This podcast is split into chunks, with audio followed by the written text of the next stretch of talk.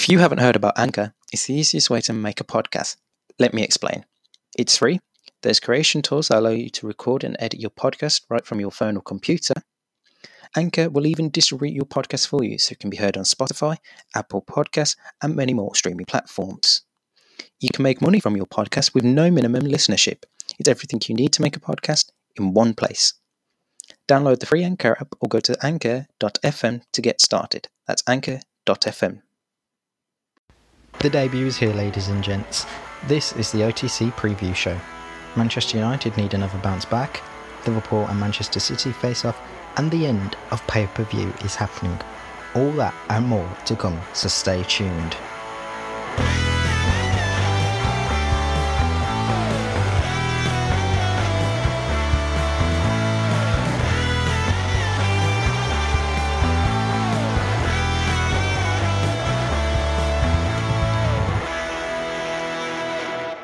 Hello and welcome to OTC Podcast with me, Regan Walsh, and my co host, Bradley Morris. Today we are going to be talking about the England squad for the upcoming internationals, reaction to Manchester United's performance in the Champions League against Istanbul Başakşehir, and looking towards this weekend's fixtures in the Premier League. But before we dive into all of them, there's a bit of breaking news in the last hour or so. The Athletic are reporting that the Premier League are going to scrap the pay per view games that aren't uh, originally scheduled for TV after this weekend's games. They brought it in about a month ago now, where games that weren't shown live TV would cost fans an extra £14.95 per game. Brad, what are your thoughts on the Premier League deciding to finally get rid of this? Well, it's taken about as long to decide this as this election is happening right now as we speak. Like, like it's about time. I, I think we all knew this was the worst decision in the worst pricing strategy that they could have came up with. No sensible fan was ever going to pay fourteen pounds ninety five for a game like West Brom Burnley. Yeah. I mean, I think I remember looking last weekend, they had five of the games on TV and five of them not on TV last weekend. So you're paying £74.75p just to watch half the Premier League games if you wanted to just watch them five. Plus, you've got to pay your for your Sky or Virgin, whatever company package you're with.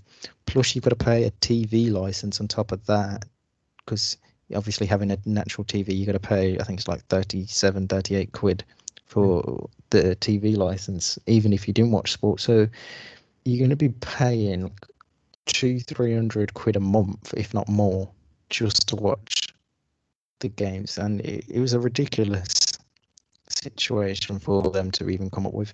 If they said maybe four or five quid, I think some fans would have been like, okay, it's not the best, but it's something that is quite decent and we'd look at doing. But I think the fact that they said fourteen ninety five and it's for each game, not just doing that as like fourteen ninety five for the whole weekend, is I think ridiculous. Yeah, it's it's also that big issue. This affects the fan bases of more teams than others. Yeah, because because you take Villa have had five games in a row on it. So they haven't been on uh, Sky Sports or I believe the Leeds No, actually. in, don't in the Leeds games. Or, I can't remember the last time we actually were on on Sky. Wow. Genuinely, not You're not even. I've just looked. You're not on this weekend's game, uh, It's- it's Sunday while. evening against Arsenal. Is is also on uh, Sky Sports box office. So Yeah. even this weekend, you're not on uh, normal Sky. So that's so say if that's six games, that's about ninety quid that Villa fans would have had to pay out. It's genuinely. I think the only other club that can say the. I can't remember it's Burnley or Fulham. Um, I think it might be Fulham because if I remember correctly, their game against West Brom at the start of this week was on Sky Sports box office, and I don't think I. Oh No, was their game against Tottenham the other week? Was that on normal Sky? It's not. I don't really remember. No. But either way, so that's 89 quid, 90 quid that Villa fans have had to pay out for six of their games being on uh, Sky Sports pay per view since they've bought it in. And I think it was rightly so that they were getting rid of it uh, after this weekend's fixtures. I think if they carried on for the rest of the season, many fans would just find illegal streams and other ways of watching the game rather than paying fourteen ninety five uh, a game because it is ridiculous. Just mental. I think the thing now is are they going to come up with some alternative way of showing these games that aren't naturally selected for TV here in the UK? Because obviously elsewhere they'll have some like broadcasts over like NBC, they'll have all the games. So like they'll just do what we have. So we only see the highlights of it for like match of the day and that. But they've got to come up with some other way of being able to show the fans the games that aren't on TV, whether that's a cheaper subscription box or they just have them on Sky and BT naturally. It does. In practice, there's nothing technically wrong with it. It's just Mm. a ridiculous price to ask Yeah. fans to pay for in a global pandemic. Yeah, well, many people have been put on furlough throughout the year and have lost jobs, even if they haven't been put on furlough or have just naturally lost their jobs. Fourteen ninety five per game for I think it's been the last six weeks now. It's been around is crazy. Finally, some good news about it getting rid of it because I was definitely never a supporter of it. Elsewhere, as we mentioned, uh, Gareth Southgate has announced his England squad for their upcoming games against the Republic of Ireland, Belgium, and Iceland later on this month. Uh, this is a recall to the squad for Phil Foden after he and Mason Greenwood were dropped following their incident in Iceland. Uh, however, the Manchester United young forward has been left out of the squad. Uh, any surprises in the squad? I can't technically pick one out that surprises me. This is vintage Southgate in his absolute worst.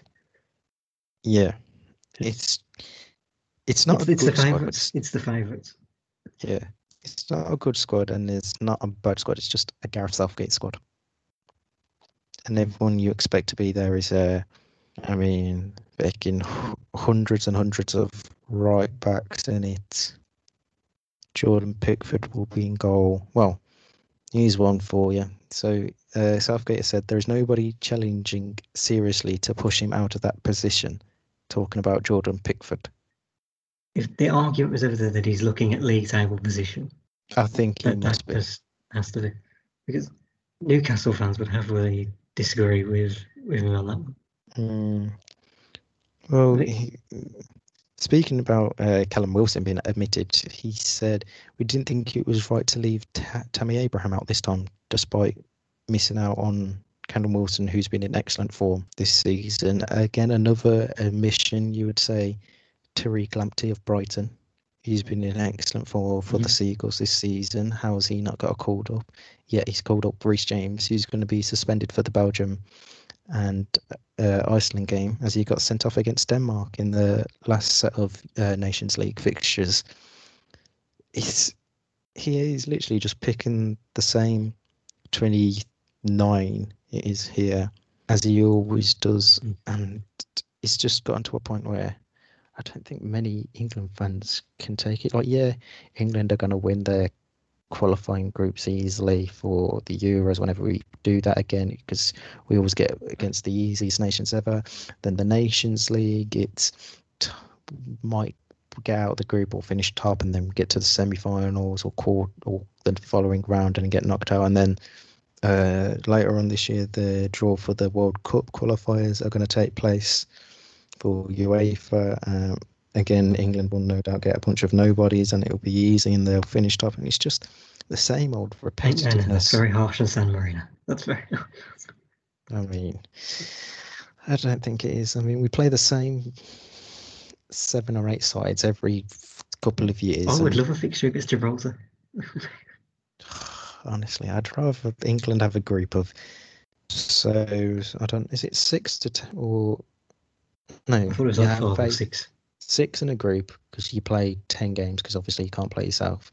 For england next for this euros i'd like them to play i know it's going to be unlikely due to the pot coefficient that they're going to be in but someone like a spain um a northern ireland or can we not play home nation side? I believe we can. a denmark a slovakia a slovenia a poland just some better quality opposition rather than San Marino, Gibraltar. I mean, I would just want to Which- get to the tournament. Yeah, I mean, I've never been a fan of Southgate. I don't think he's a good manager. He wouldn't inspire me as a player to give 110%. I'd just like, yeah, mate, go back to working in Marks and Spencers for us. So, And so, somehow look, I can't see Harry Kane and Jadon Sancho thinking. it's just, it's, I, I don't know. I've never, I never thought he was the right appointment in the first place. I think they should have looked at someone who, like, he's been in the England setup for years. Don't get me wrong, but has, I mean, we, we know why it happened because the person who was there decided to ruin everything for themselves, and subsequently they had to lose their job. Pretty much. Yeah, I mean, I can understand that England getting rid of Sam Allardyce. I nearly forgot his name there, but did they really have to appoint? Could they have not found They- someone better? You could almost see it as a they've got they've had to get rid of a guy clearly they couldn't trust. Mm, You know, so, and they brought in someone in who they know they can back, and they know he's not going to fly back up. yeah, he, he's he was the safe option. Which a bit at the time I didn't necessarily disagree. Yeah, at the time, he because like, okay, it's were a smart decision. We were going into that World Cup, Mhm, no ambition, Yeah, and then it became, and then it became the issue. We actually did well. yeah, we did well. we should have got. We should have got to the final. We should have got to that final. Yeah, but uh, I think now looking forward, keep him for the Euros next year. But do you keep him for the World Cup in 2022? It would depend on how he did in the Euros. Okay, so if we get to the round of six, is it, uh, how many teams from the Euros I've got? Is it 32? Or is it, I can't remember. Let's, let's start quarterfinals. okay, so quarterfinals he has to get to to keep his job. You're in. If we go out in the quarterfinals, does he stay or go? I think England would keep him. I think, I think the if- quarterfinals, uh, anything past the quarterfinals, he'd stay. Yeah, anything past the quarters, he's safe. Uh, anything before the quarterfinals, I think he's out. Uh, also, it depends on how. If we go, if we somehow go out of the group stage, his job's untenable. So It has to be. I forgot. who- So we've got Croatia in our group. Croatia, Czech Republic, and then we'll find out the third team. Yeah. If I'm right, it's uh, either Scotland or Serbia. I think. versus Serbia, Yeah. which uh, kicks off in a is in a week's time. Which is in the same time international next week. and- for the bands, it has to be Scotland. Yeah, but it won't be. It'll be Serbia. you never know. No. But anyway, yeah, I think It would be a nice history for Scotland. It would be, but it's Scotland. Um, I think anyway. Looking forward to the international games. I think Ireland they should win, considering it's a friendly. Uh, Belgium's going to be a tight game. I don't know who they've called up if they've announced their squad, but if Lukaku carries on his form like he has done for Inter Milan this season, I think he's going to be uh, very hard to contain. And then the game against Iceland, it's one that's up in the air and anything can happen really. Right, um, now it's time to talk about Manchester United and Oh, that performance against Istanbul Başakşehir in the Uh, So lo- lovely Champions pronunciation on the League. basic. Thank you. I think it's better than I remember what Ashley Cole did um, last year. But um, United defensively yesterday against Istanbul was diabolical. I mean, for that first goal that Demba Ba scored, the f- four most forward players for United were the back four, and I just wonder who that back four was. was Harry Maguire, Aaron Wan-Bissaka, Oh dear. Oh dear. uh, Luke Shaw, Oh dear. Oh dear. and I can't remember who the other centre back was. Was it Lindelof? Oh, you've forgotten this. It was the man they were all praising. We let's forget two weeks ago. It was Axel Tuanzebe. Yes, sorry, uh, my mind just went completely blank as to who it was with him. It was it was Axel. It, I still have great admiration for, from his loan Well- time at Villa. yeah, obviously, but not his game. Mm. I don't think many were for United yesterday. I think it was a poor performance. They were poor all round from the whole uh, team, so I wasn't expecting anything from them. Um, so to, the group group of death. It gets called the group of death for more than one reason. Not just because of the good teams it's surrounded by. It's it's that lone team you don't expect to do anything, and Mm. That's where that's where the travelling comes in. It's it don't that comes into effect a little bit, just a little bit. Uh, I mean, Istanbul Istanbul's only a couple of hours, two, three hours, I think. I mean, any trip to close Middle East is. Yeah, but I mean, the it's- it's the not- other two ties for away fixtures, I mean, it's Germany and Mm. you France. can't have so- the excuses in that one. yeah, it's literally across the pond. I mean, Well- you shouldn't- there's no excuse really for them losing to this team anyway. No, there shouldn't be. I mean, I think that was their first ever Champions League win as well. You to a team with Martin Skrtel in defence and Demba Ba up front. And Raphael in defence, the former Man United right back. Well, that explains the victory. then. I mean, the lineup yesterday was let's have a look. How many former Premier League players can we see? The Demba Ba, like you said, Martin Skrtel, Raphael. Uh, I'm sure they've got a few more. I'm sure Gael Clichy is a part of this team, but he wasn't a part of the game there's yesterday. a few of them. They're building, they're building a team that would have dominated 10 years ago. They- They're doing what Inter Milan are doing, just buying old Premier League players. They're going down the MLS approach. Well, that's all the Turkish league really is. It's just a European slash Middle Eastern version of the MLS, but not as good in my eyes. Because we all know Galatasaray are and Apologies Fenerbahce. Football fans. Yeah, but I mean, we, it's always the same three that are always there. all Uh, views said in this podcast are not held to all members of the. it's never been as competitive as the Premier League or Spain and Germany. That's all I will say about that. But uh, yeah, there was obviously a lot of talk after that game about the defensive woes and does this put Solskjaer's job on the line? As an outsider, what would you say, looking in at Man United? Does, is Solskjaer under pressure now? I mean, if he isn't, then how? like, how? Because there's been more than enough times that you can say, is this guy going to take us to where we want to be? Yeah. I think the main thing is? I think the main thing is though with Man United is you can't keep tossing and changing managers every two and a half, three years because the players won't get stuck to one philosophy because by the time they've learned it, results start going against them and then they end up sacking the manager and looking elsewhere.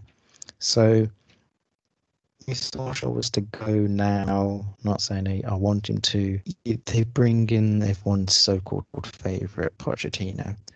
What can he do with this group of players? Can can he turn them around to make them title challengers? I know not necessarily this season. This season, I think United are going to ask for a Europa League spot or Champions League spot based on however they can turn their season around.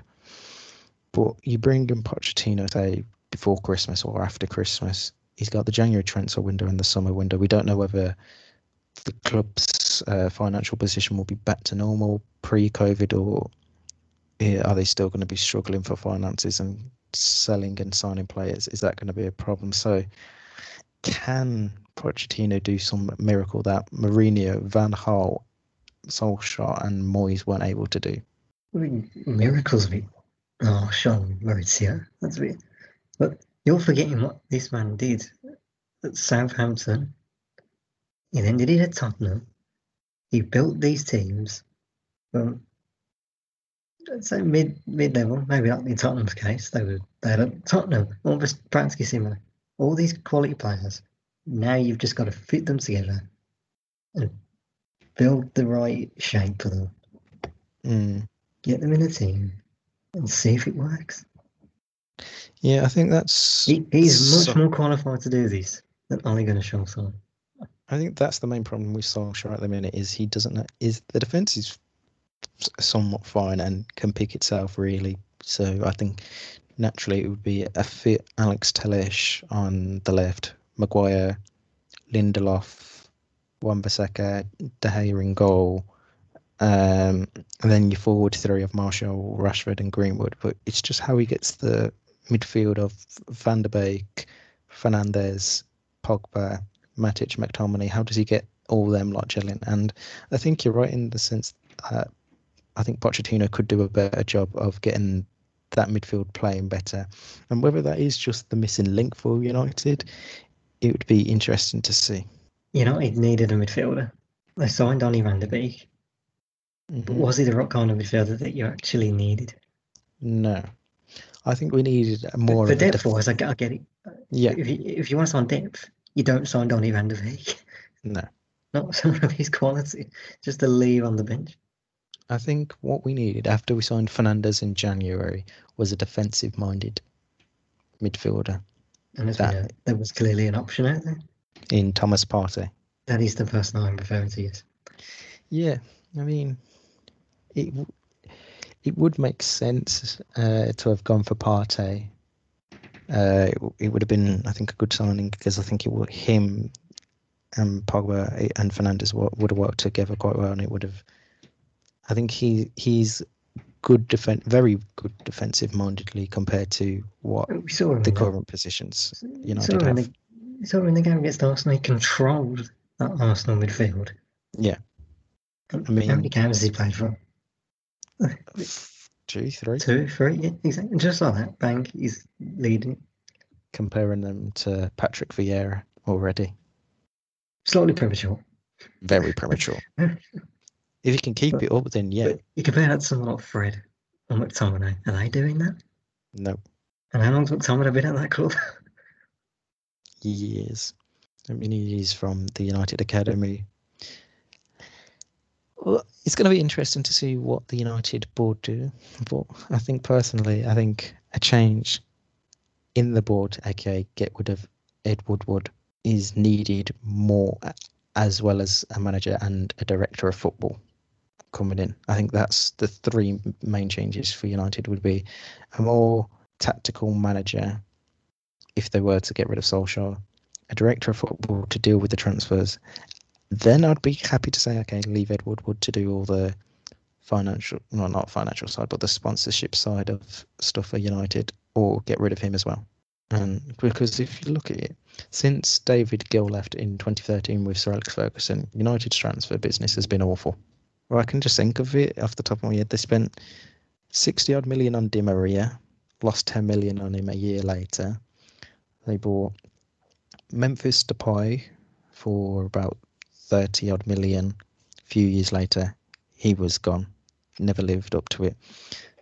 They had Falcao on loan. I think his loan was about five to nine million pounds. Useless. I was going to say, how, how long have we got? Because this list is atrocious. Uh, Marcos Rojo. Like, like, we all know where they could, people could really go if they want to know this information. Oh yes, they can check out the article I did on the uh, website uh, where I look. I broke down all the United signings uh, that the club have made post. Take, an- take so an hour out of your like day, it takes that long. Yeah, it would probably take an hour or so's reading. But yeah, I think there's more. I think there's more problems at United than there are solutions at the minute looking forward in the short term. Right, it's time to look forward to this weekend's fixtures, which start tomorrow on Friday at half past five with Brighton and Hove Albion versus Burnley, the pinnacle of Friday night football. I This is, of this is why it came into play. on Sky Sports box office, so fourteen pound ninety five to watch. Twentieth place Burnley, place sixteenth place Brighton. A win would see the surprised in Brighton's sequel position. went sixteenth. Yeah, that's surprisingly low, considering they. I don't know. I think I was just expecting that for Brighton. Sixth, fifth, between twelve below is what I expect for Brighton. Um, I think it's an easy Brighton win. Burnley have looked poor all season. I think it could f- be Burnley's best chance to win, but uh, they haven't. there's, so if there's a game to finally for Burnley to finally put the marker down and say, no, no, we are still in this. We're not down.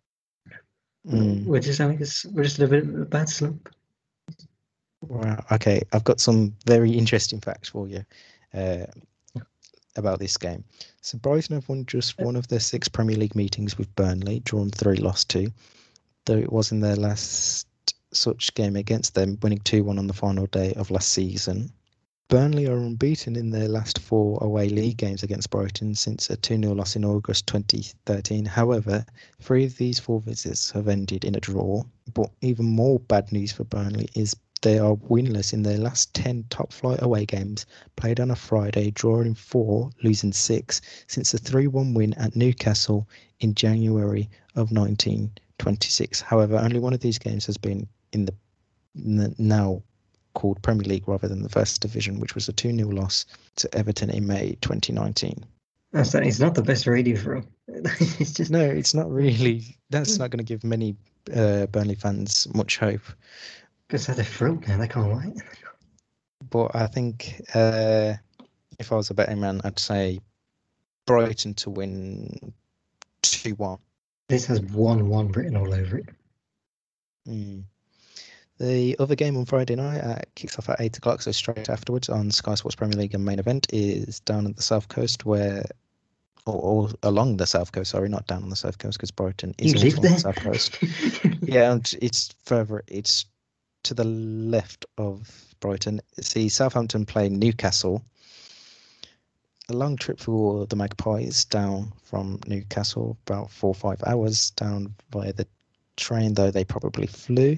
Uh, Newcastle in the table currently sit 11th, whilst Southampton are up in fifth place.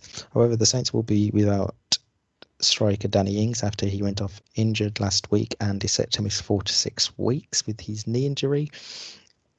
They'll be hoping to count on uh, Che Adams to replace uh, fellow Englishman.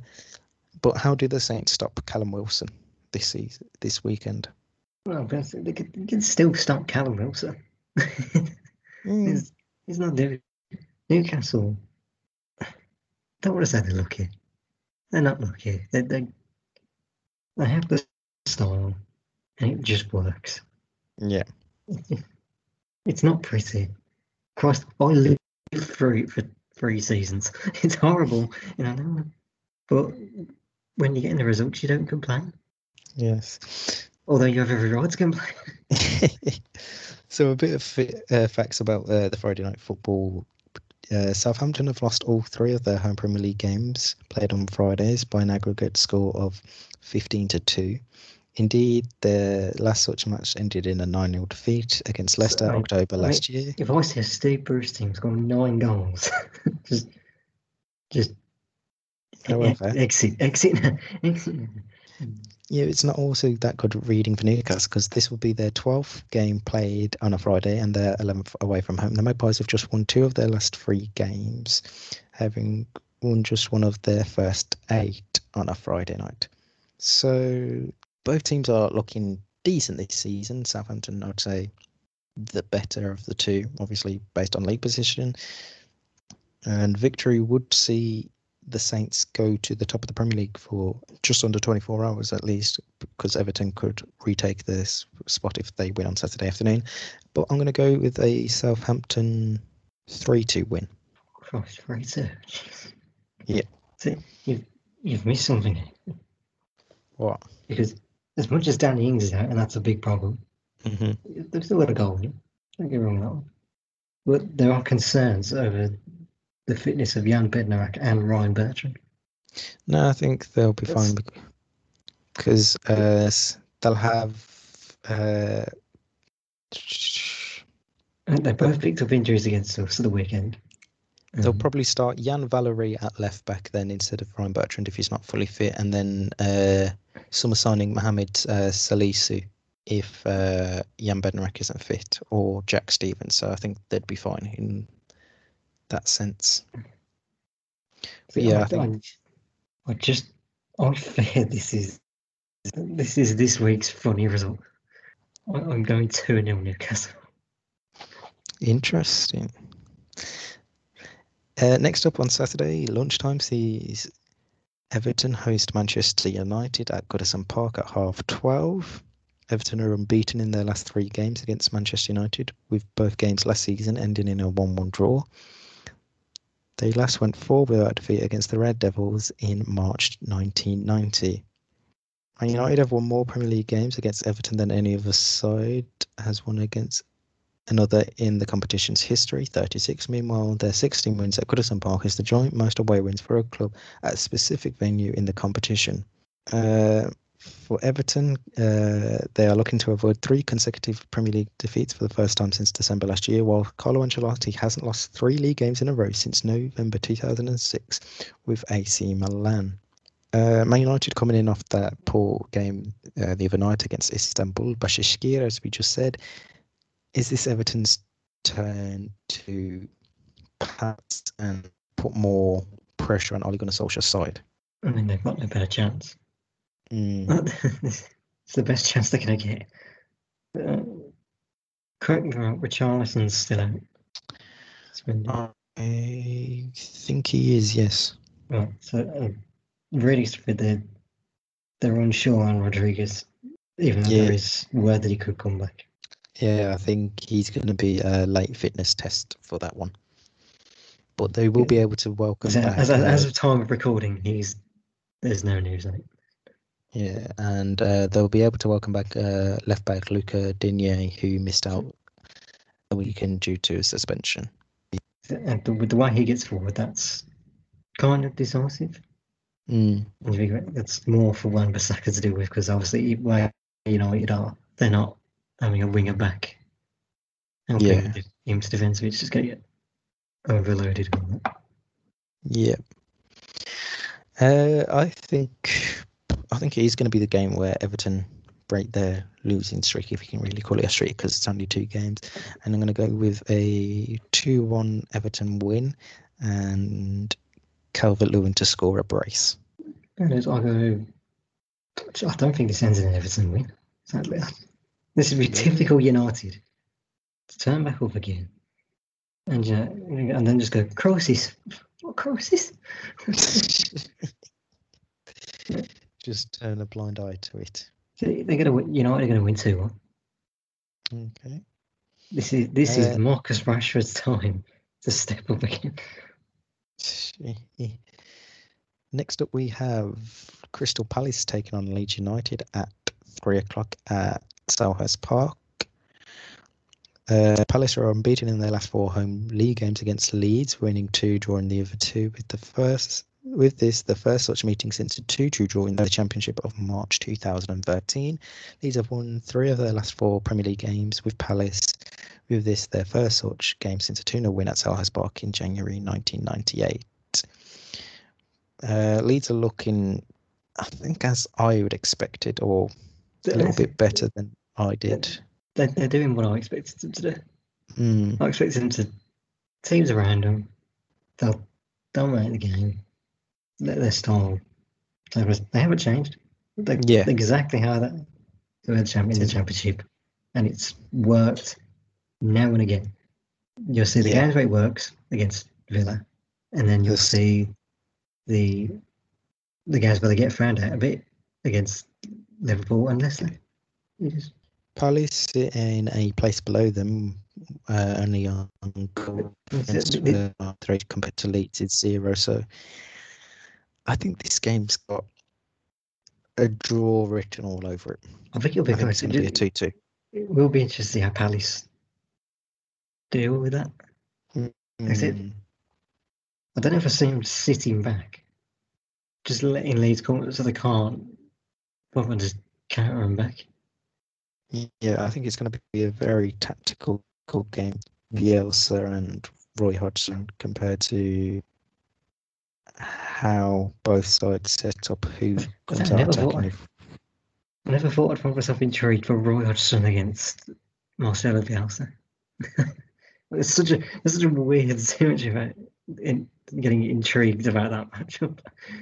yeah, it's weird, but I think it actually is going to be quite interesting to see uh, how it does. Uh, so I went with a two-two. What are you going for the game? I'm gonna go go go one. Okay. Uh, Saturday early evening sees Chelsea play host to Sheffield United at half five at Stamford Bridge. The Blues are looking in somewhat decent form. That sounds good. That still sound good.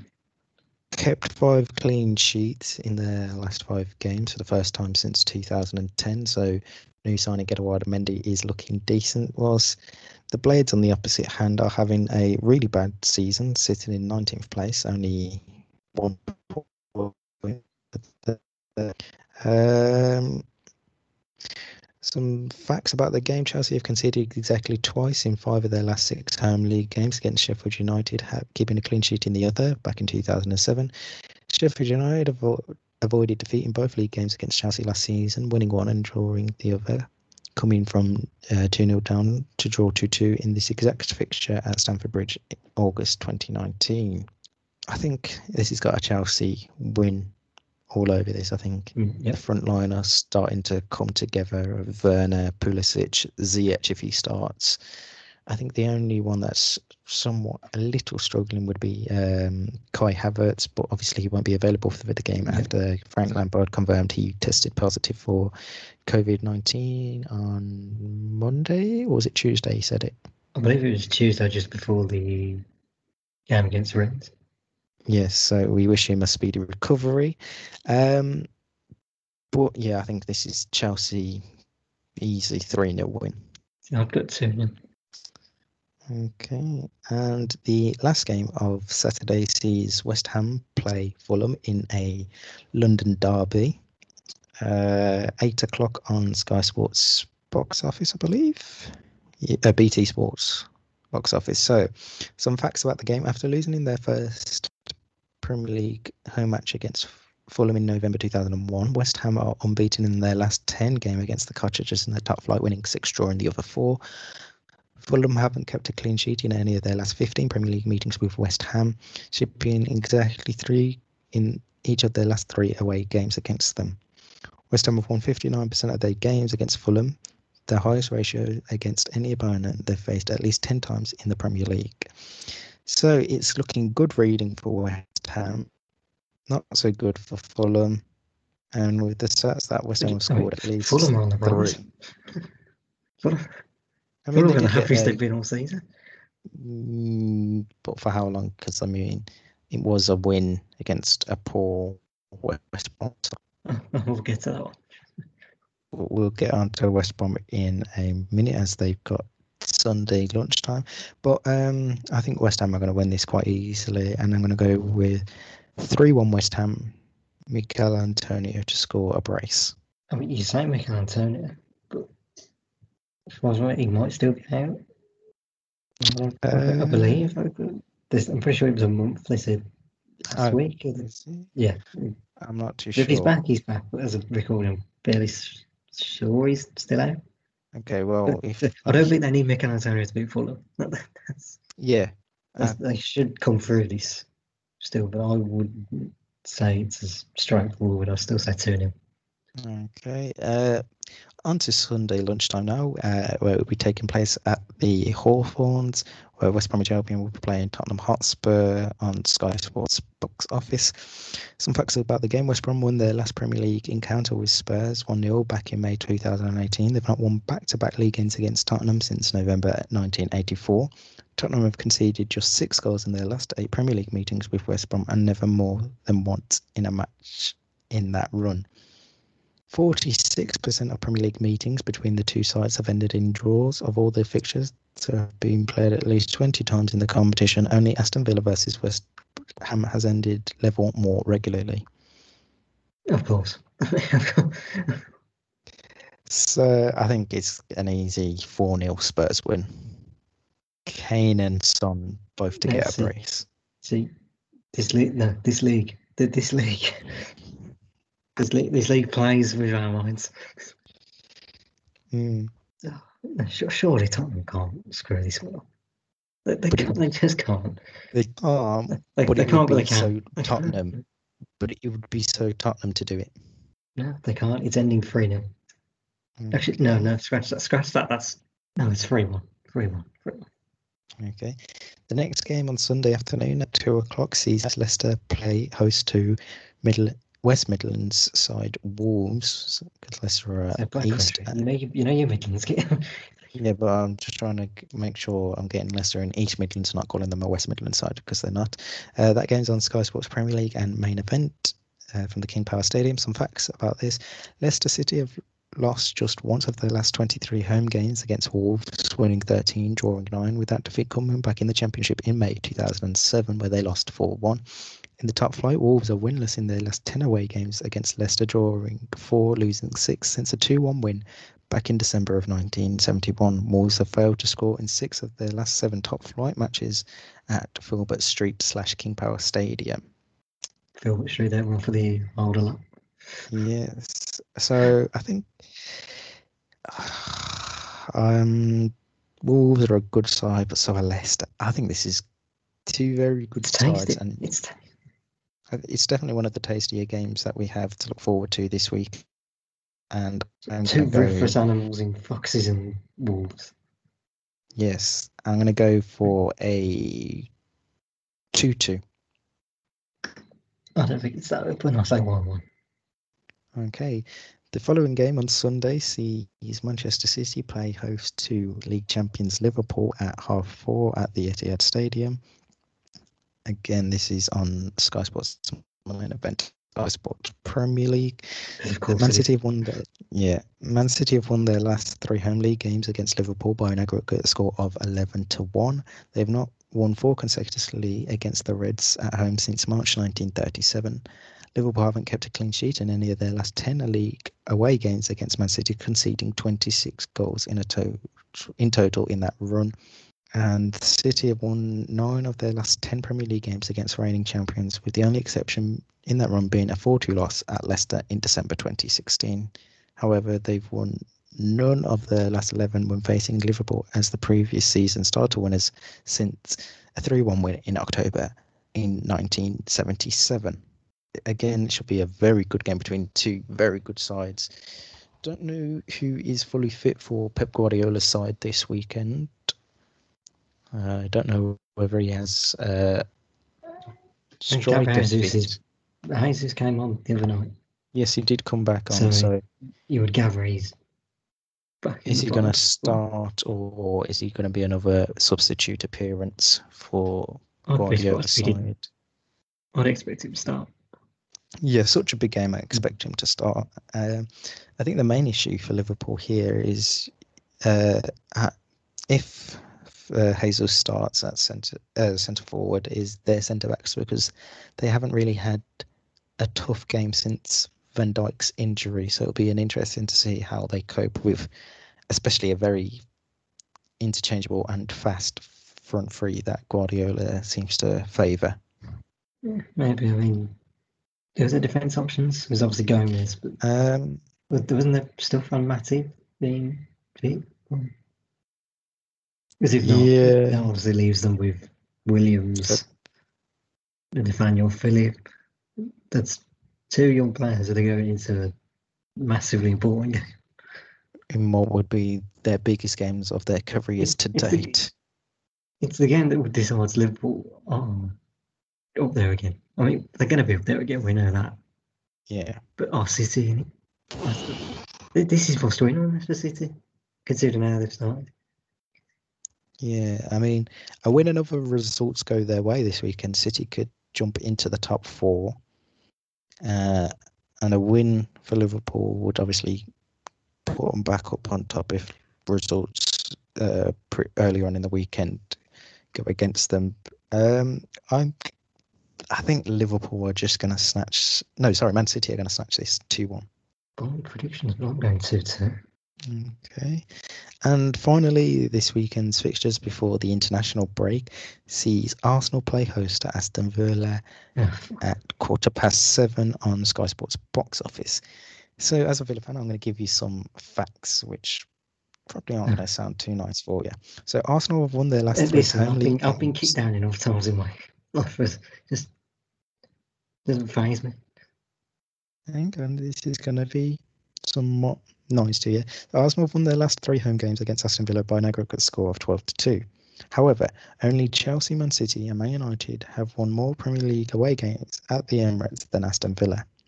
Villa are looking to win consecutive league games against Arsenal for the first time since they did in May and December of 1998, though both victories came back then at Villa Park.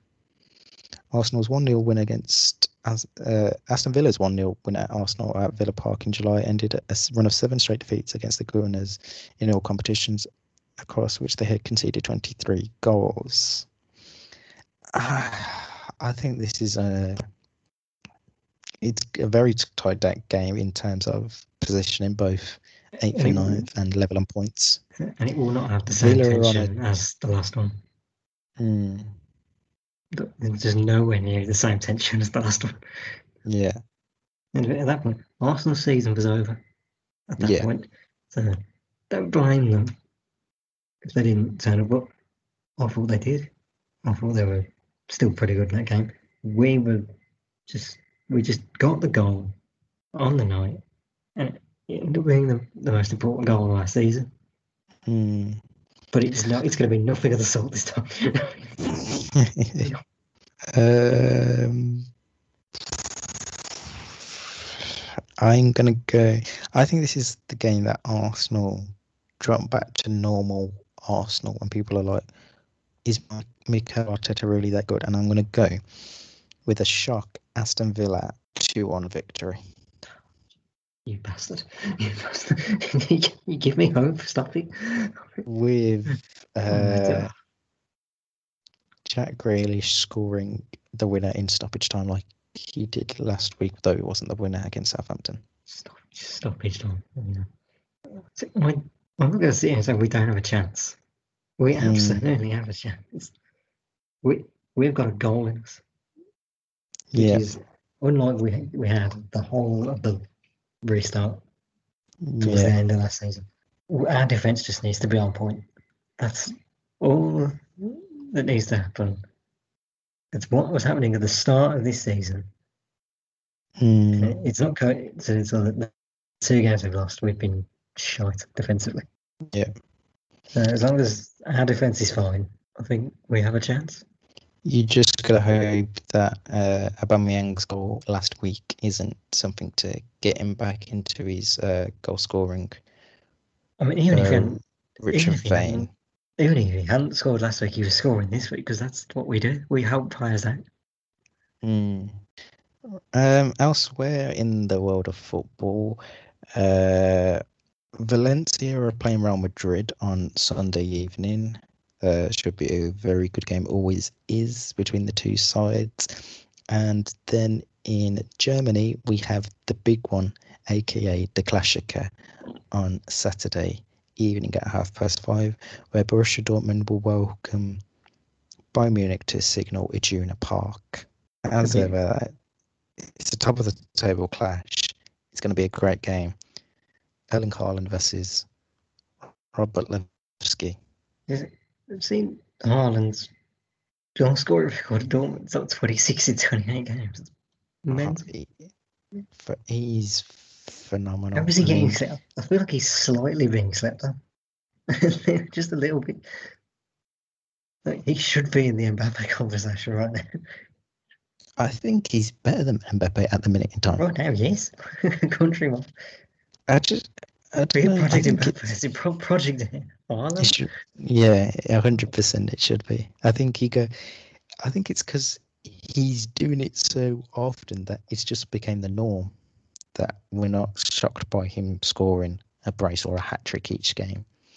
Um, a bit like when Messi or Ronaldo score goals now, you're just like, ah, like um, I know when Barcelona played Dynamo Kiev yesterday, they went one 0 up, and I was like, ah, who scored? Let me guess, Lionel Messi, and it turned out to be him. So I think that's the problem with Haaland at the minute, and the fact that Bayern are still buying in the Bundesliga. Where if Bayern weren't as good this season, I think all the plaudits and eyes would be on Haaland and uh, Lucien Favre's Dortmund. Um, that game, oh, I mean, the last one I was uh, one of the early ones back uh, post lockdown in Germany, and I believe by one five 0 or five one. It's always been open. ex- what Yeah. always said. It's always been open. Mm, uh, I'm going to go with a three two Bayern win. It's definitely why every one of these mine.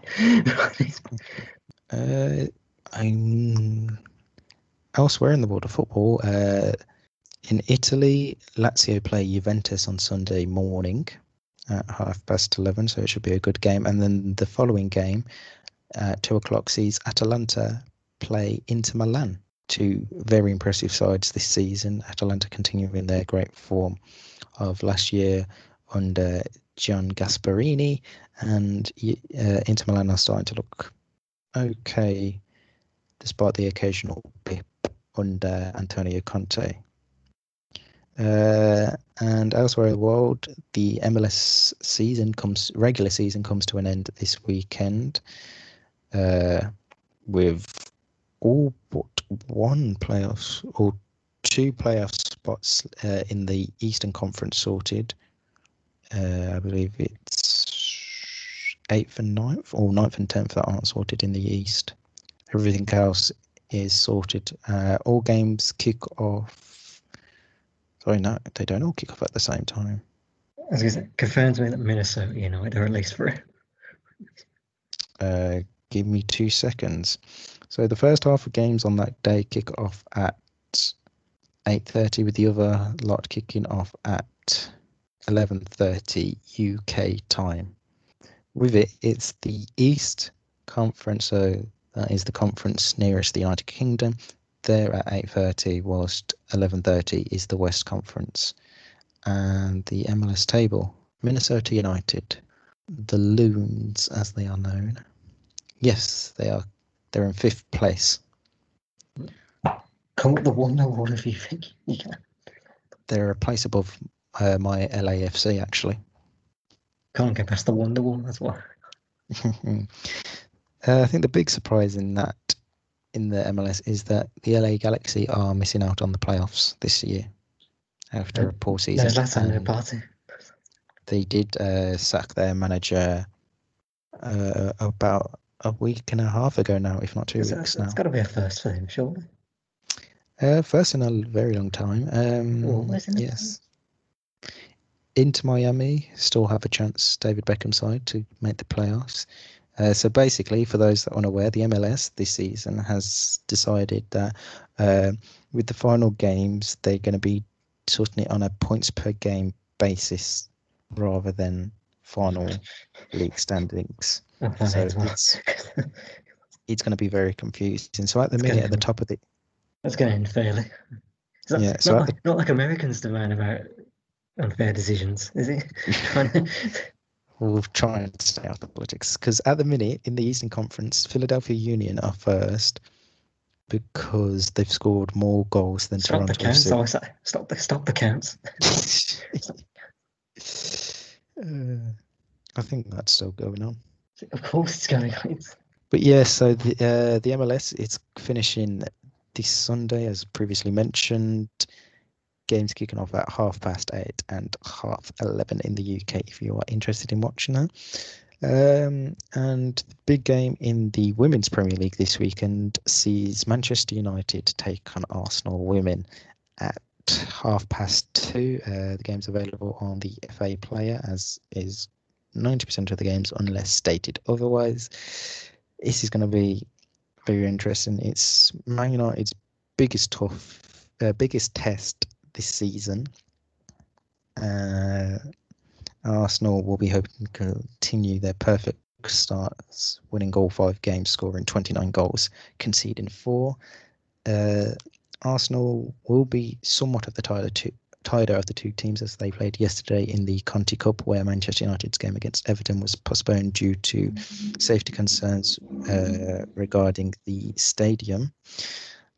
And uh, the one player they'll be looking to tame will be Arsenal striker Vivianne Miedema, who scored four goals yesterday for Arsenal against the London City Lionesses as they won 4 0 and to take her total up to 82 goals in 81 games for Arsenal.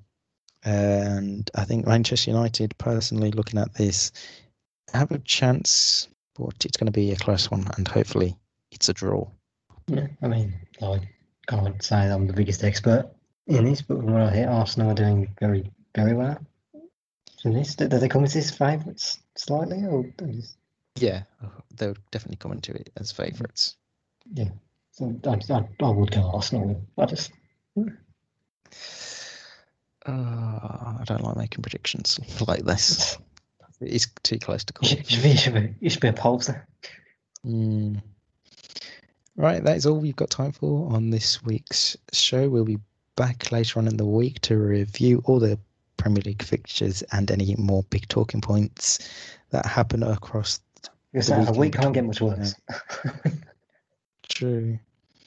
Uh, if you are listening, make sure wherever you're listening, make sure you subscribe and so you never miss an episode and follow us on Twitter and Facebook. Our Facebook page is OTC and our Twitter is also at OTC. That's, that's off TC pod. Mm-hmm. Uh, have you changed it? Or has it always been that? Oh, it's always been that. Someone's oh. got to be glued up on these things. yes. Uh, and we will be back later on in the week, as I said previously, to review the Premier League fixtures and any other talking points. In the meantime, stay safe wherever you are in the world as we are currently continuing with the global pandemic, and we'll be back later in the week. And it's goodbye from me. And goodbye from me.